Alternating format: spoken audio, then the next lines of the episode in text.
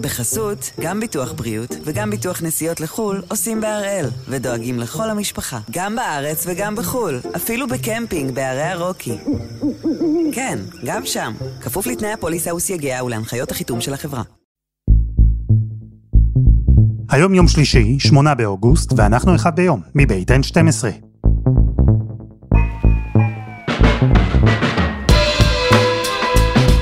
אני אלעד שמחיוף ואנחנו כאן כדי להבין טוב יותר מה קורה סביבנו, סיפור אחד ביום, בכל יום.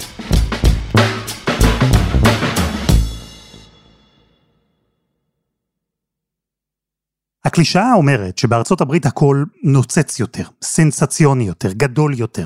שם, כשמכינים המבורגר, אז מוסיפים מעליו עוד המבורגר. ועוד אחד. שם, כשיוצרים סדרה כמו חטופים הישראלית למשל, אז מוסיפים לה הרבה אפקטים, הרבה פיצוצים. שם, כשמגישים כתב אישום נגד ראש מדינה, מאשימים אותו לא בשוחד או הפרת אמונים, אלא שניסה לזייף את תוצאות הבחירות לנשיאות, וחתר תחת השיטה הדמוקרטית כולה. Good evening. Today, an indictment was unsealed, charging Donald J. Trump with conspiring to defraud the United States, conspiring to disenfranchise voters, and conspiring and attempting to obstruct an official proceeding.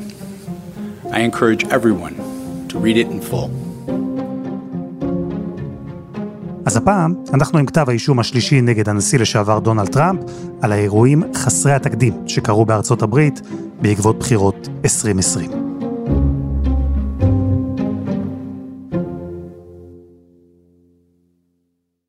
יונה לייבזון, שלום. אהלן אלעד.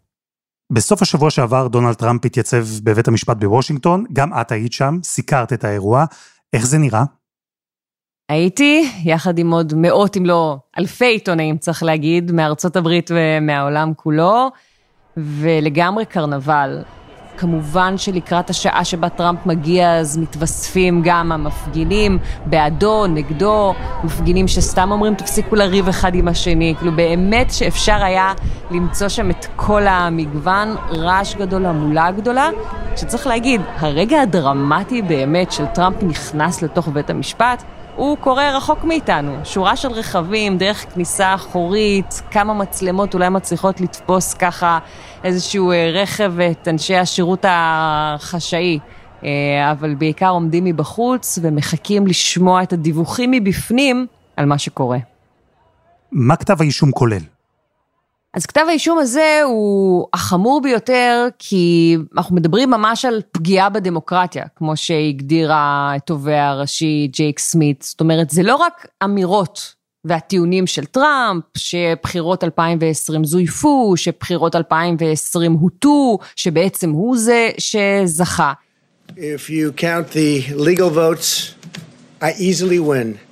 If you count the illegal votes, they can try to steal the election from us. If you count the votes that אלא ממש מעשים שהוא עשה בעודו מכהן כנשיא כדי לנסות ולשנות ולהטות את תוצאות הבחירות. והשיא, כמובן, כמובן, זה בשישה בינואר, יום הפריצה לקפיטול, היום שבו מאשרים את הקולות. We're seeing protesters overcome the police.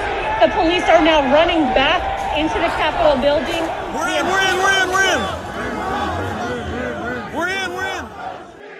מי שמפקח על התהליך הזה, צריך להגיד באופן די סמלי, הוא סגן הנשיא מייק פנס, ובעצם טראמפ מנסה ללחוץ עליו שלא יאשר את תוצאות הבחירות, כשפנס מבהיר, זה לא בסמכות שלי לעשות את זה.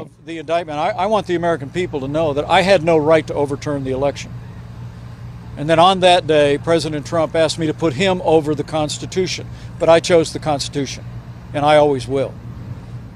אז זה לא רק אמירות, שעל פני 45 עמודים של כתב האישום הזה, החוקר מתאר באופן מאוד מאוד יפה איך גם לנשיא ארצות הברית יש את חופש הביטוי, הוא יכול להגיד מה שהוא רוצה. איפה עובר הקו האדום? הקו האדום עובר כשהוא משתמש, בין היתר בסמכויות שלו כנשיא, כדי לעשות מעשים, כדי ממש לנסות ולהשפיע על תוצאות הבחירות, מעבר רק לומר שהן זויפו.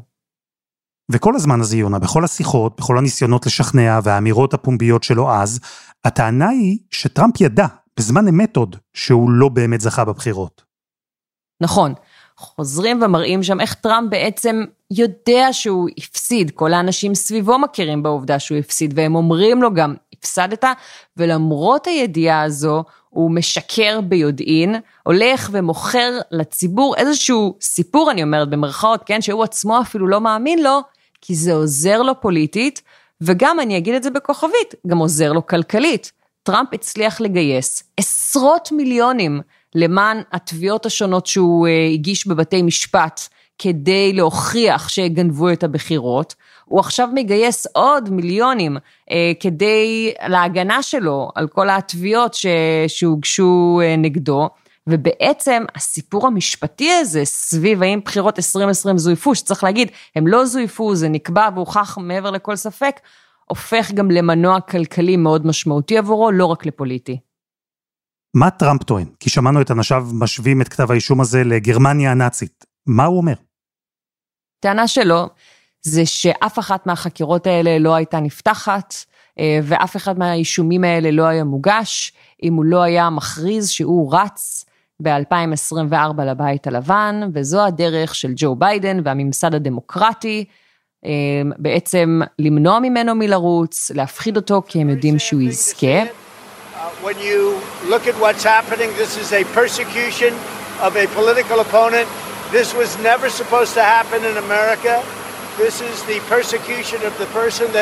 Leading by very, very substantial numbers in the Republican primary and leading Biden by a lot.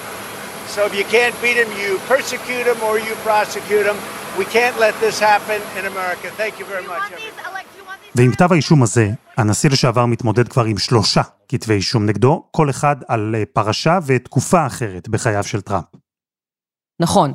הכתב אישום הראשון שהוגש נגדו, זה על משהו שקרה לפני תקופתו כנשיא, אה, כספי הקמפיין בעצם שכל מועמד מגייס, יש הרבה מאוד מגבלות, כמו אצלנו חוק מימון מפלגות, על מה אפשר להוציא אותם.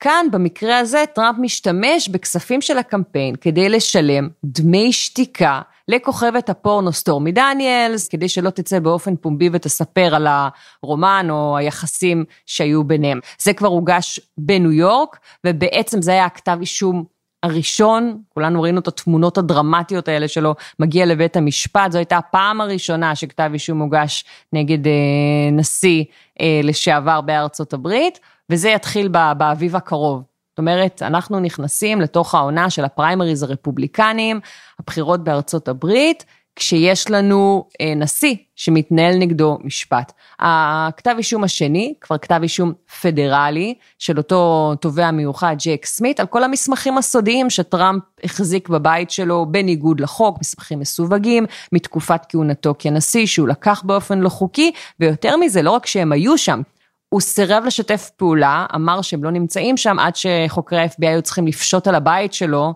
ולקחת אותם ולחפש אותם, וראינו תמונות של ארגזים עם מסמכים מהחומר הלבן בשירותים באחוזה שלו במר הלאגו אה, ובעולם המופעים.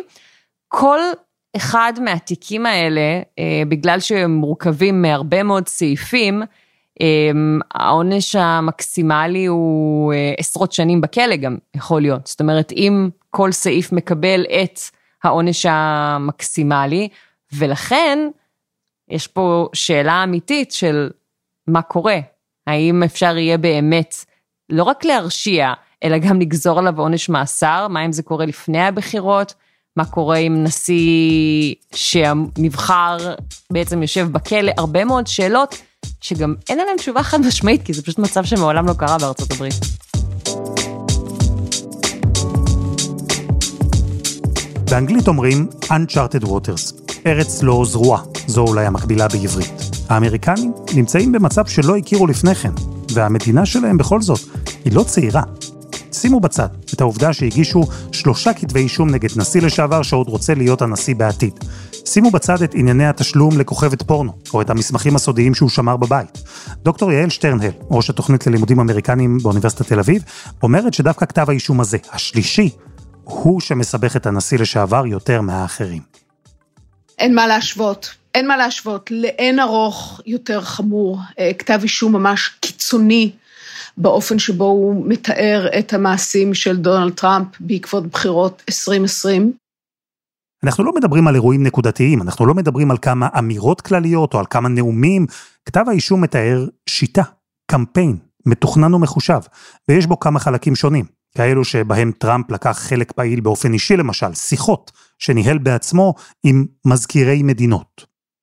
הקמפיין הזה כלל הפעלת לחצים על מזכירי מדינה. לכל מדינה יש מושל ויש לה ממשלה שכוללת מזכיר מדינה, שהעבודה באמת אולי הכי חשובה שלו היא אה, ניהול אה, הבחירות אה, במדינה.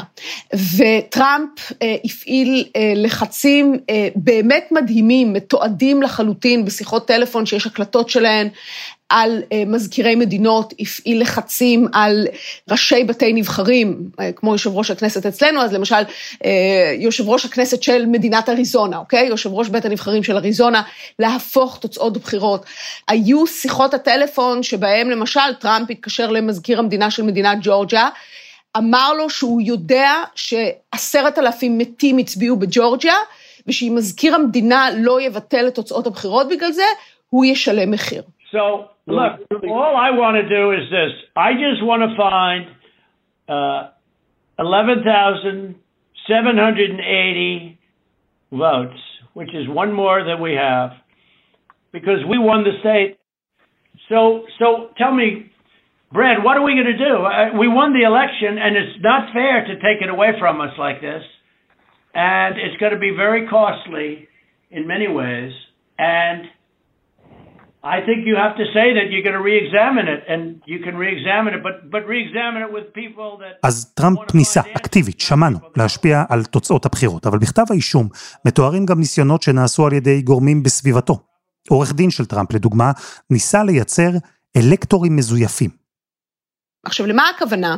בכל מדינה בארצות הברית אה, יש אנשים מסוימים שהם משמשים כאלקטורים. עכשיו, הם אנשים אמיתיים, יש להם, הם, הם בני אדם תלת-ממדיים, אה, אבל הם בשיטת הבחירות האמריקאית המודרנית, הם לא מחליטים לבד מי יהיה הנשיא, אלא הם פשוט באים ומשקפים בהצבעה שלהם את החלטתם, הכרעתם הדמוקרטית של רוב תושבי אותה מדינה נתונה. כלומר, הם ממלאים תפקיד רשמי, אבל הוא טקסי וייצוגי.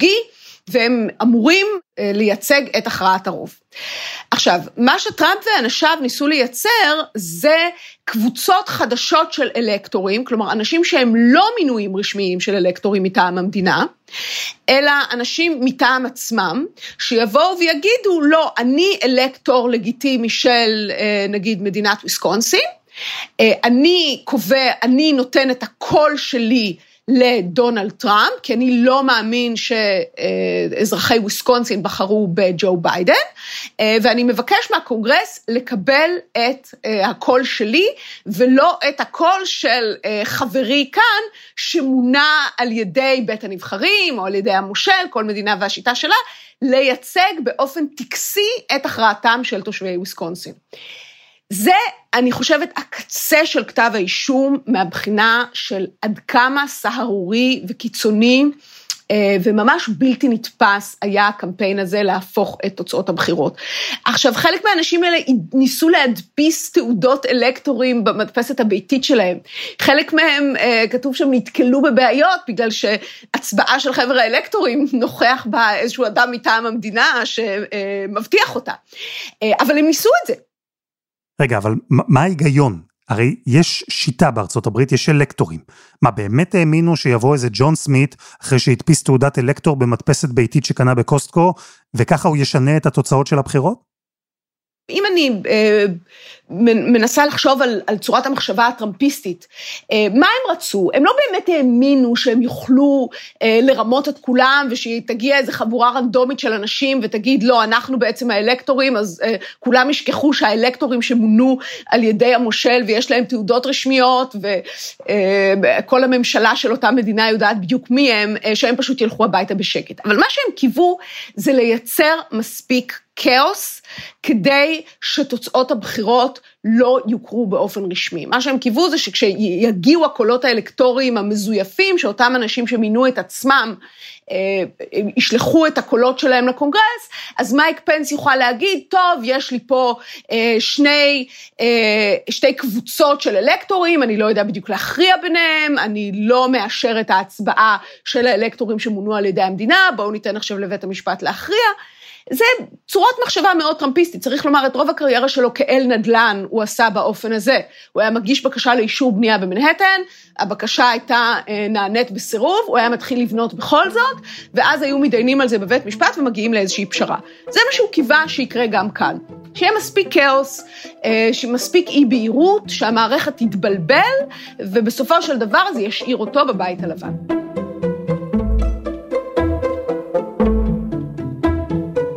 חסות אחת וממש מיד חוזרים.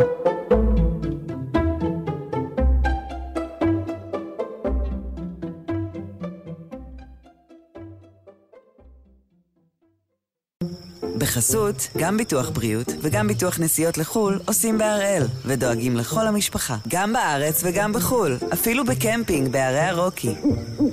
כן, גם שם, כפוף לתנאי הפוליסה וסייגיה ולהנחיות החיתום של החברה. אנחנו עם כתב האישום השלישי נגד דונלד טראמפ, כתב אישום שהוגש לפני שבוע, הוא מתאר את המעורבות של הנשיא לשעבר בניסיון להשפיע על תוצאות הבחירות ב-2020. פעולות כמו שיחות עם מזכירי מדינה, או ניסיון לייצר אלקטורים מזויפים, ובאופן פומבי, נאומים ואמירות שטענו שהבחירות זויפו, שהועלמו קולות, שיש קנוניה נגדו. טענות שבין היתר הובילו גם לאירועי השישה בינואר, הפריצה ההמונית לקפיטול. תראה, טראמפ לא היה מעורב ישירות באירועי הקפיטול, במובן הזה שהוא לא היה שם ולא הוביל את ההסתערות על הקפיטול. אבל צריך לקחת בחשבון, וזה דבר שאולי באמת חשוב במיוחד לומר אותו אה, כאן בישראל, איפה שאנחנו אה, עסוקים בבעיות שלנו ולא עוקבים אה, אחרי כל פרט בבעיות של הדמוקרטיה האמריקאית, שמה שהלך ונחשף במהלך שימועי הקונגרס בנושא הזה, ושהוא מאוד ברור גם בכתב האישום הזה, שאירועי השישה בינואר היו רק קצה הקרחון, או אם לומר את זה אחרת, אירועי השישה בינואר היו פשוט החלק שהצטלם הכי טוב טלוויזיונית אה, בתוך הקמפיין שטראמפ ניהל. עוד מליל הבחירות, כשהלך והתברר שמדינות מפתח הלכו לביידן. We're going walk down to the Capitol because you'll never take back our country with weakness. You have to show strength and you have to be strong. אז בכתב האישום מתוארים דברים שטראמפ עשה באופן פומבי, אירועים שהעולם כולו ראה בזמן אמת, אבל יש שם גם אירועים שקרו מאחורי הקלעים. בעיקר, וזה חלק משמעותי בכתב האישום, מתארים שם את מה שנקרא היסוד הנפשי של טראמפ. מתוארת שם טענה שהכל נעשה בזדון, תוך ידיעה ברורה שהבחירות לא זויפו, ושהוא, טראמפ, לא ניצח אותן. אז תראה, זו שאלה יפה, כי לכאורה אדם יכול, יכול לטעון, לא ידעתי שאני משקר. אבל, וכתב האישום עוסק בהרחבה בשאלה הזו, מי הם האנשים שאמרו לטראמפ פעם אחרי פעם שהוא טועה, שתוצאות הבחירות הן כשרות. והרשימה הזו כוללת את שר המשפטים שהוא עצמו מינה, את אה, אנשי יחידת הסייבר שעוסקת בהגנה על מערך הסייבר האמריקאי, כולל על אה, מערך הבחירות, יחידה שהוא עצמו הקים. אה, מדובר על ראשי גופי המודיעין שהוא זימן כדי לקבל מהם בתקווה איזושהי חותמת של כשרות, שהייתה התערבות זרה בתוצאות הבחירות, והם אמרו לו, לא הייתה התערבות זרה בתוצאות הבחירות, אין לנו שום אינפורמציה כזאת. כלומר, מצוינים שם אה, אחד אחרי השני, אה, כל היועצים, כל הדמויות הבכירות בממשל האמריקני, שאמרו לו בצורה הכי אה, ברורה וגלויה, שאין יסוד לטענה שלו שתוצאות הבחירות זויפו ושהוא הוא הנשיא הלגיטימי והנבחר של ארצות הברית. כל זה קרה אמנם בעבר, אחרי הבחירות של 2020, אבל כל זה, הקמפיין, הנחישות, התכנון, המחשבה, הלחצים האדירים שהוא הפעיל, הכל כדי להישאר בבית הלבן, כולם הופכים למאוד רלוונטיים כשאותו אדם מנסה עכשיו גם לחזור לשם. אדם שלפי מה שנראה, החליט להשתמש בכתבי האישום נגדו, גם בכתב האישום הזה, בניסיון לנצח את הבחירות הבאות.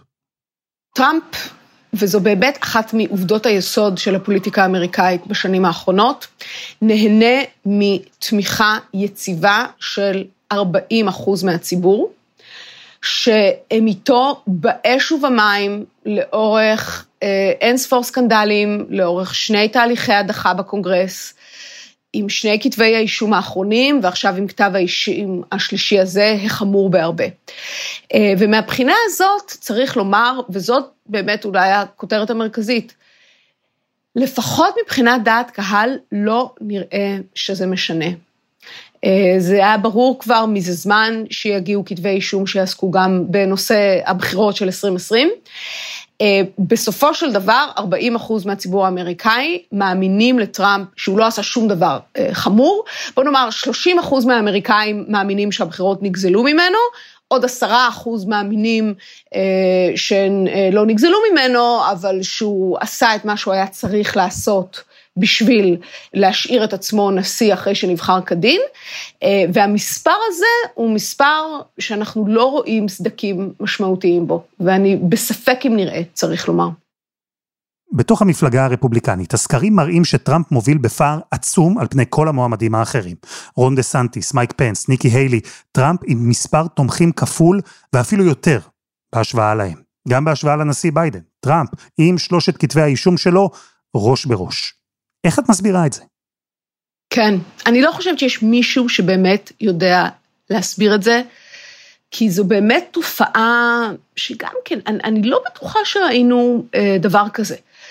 אה, יש לו מגנטיזם שאותו חלק של הציבור אה, שמאמין בו, אה, מתחבר אליו באיזה אופן שהוא כמעט אה, אוטומטי. ולא מסוגל להתנתק ממנו, הוא משדר, אני חושבת שהרבה מתוך אה, הקסם הטראמפיסטי זה באמת האופן שבו הוא משדר איזה סוג של כוח.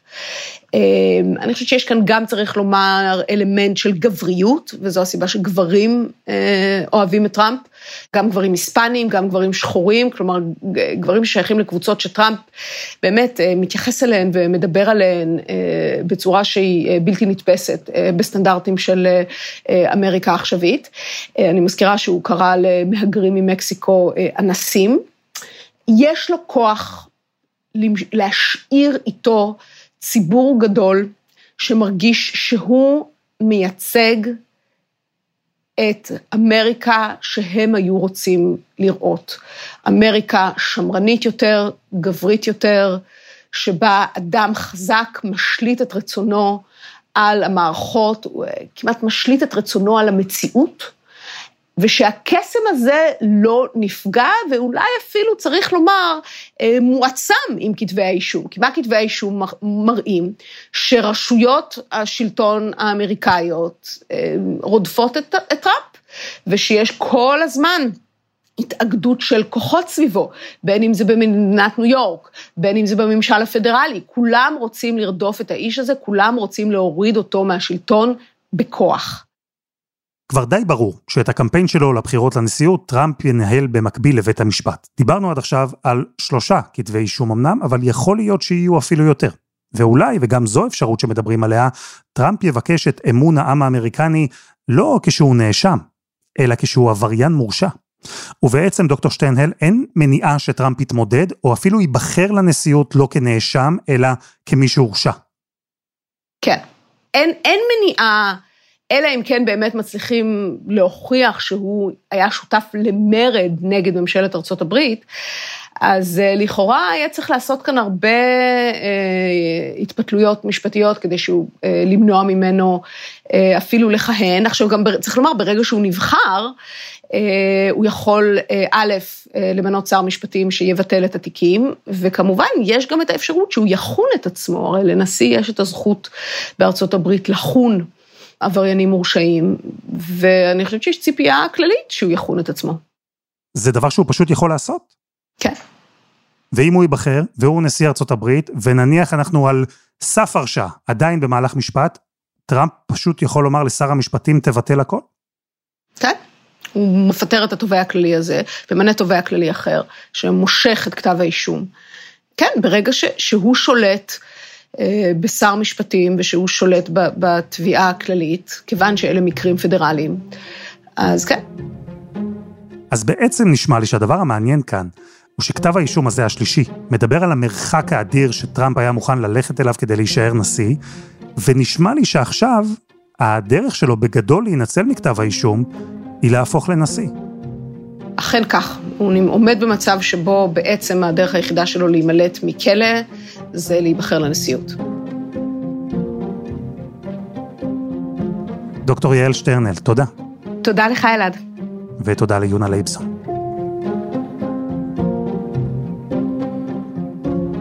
וזה היה אחד ביום של N12. אנחנו מחכים לכם בקבוצה שלנו בפייסבוק, חפשו אחד ביום, הפודקאסט היומי. העורך שלנו רום אטיק, תחקיר והפקה, דני נודלמן, עדי חצרוני, שירה הראל ורוני ארניב. על הסאונד יאיר בשן שגם יצר את מוזיקת הפתיחה שלנו, ואני אלעד שמחיוף. אנחנו נהיה כאן גם מחר.